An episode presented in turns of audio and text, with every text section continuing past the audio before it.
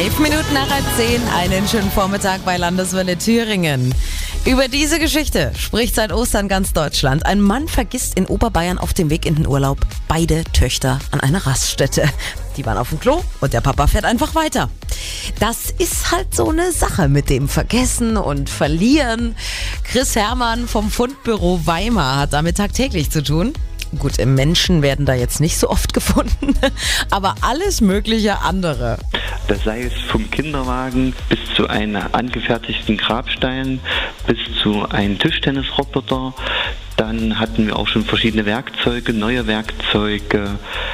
Dann hatten wir auch schon mal mehrere neue Nintendo DS, die auf einmal in einen Graben lagen. Also wir haben von der ganzen Breitbande schon mal was dabei gehabt, so kann man das sagen. Manchmal stellt auch die Polizei Dinge sicher, die dann bei Chris Hermann landen. Es müssen also nicht immer nur ehrliche Finder sein, die die Fundsachen vorbeibringen. Aber wenn es so ist, dann haben es die meisten Finder nicht mal auf eine Belohnung abgesehen, sagt Chris Hermann, sondern denen reicht manchmal auch einfach nur ein Dankeschön.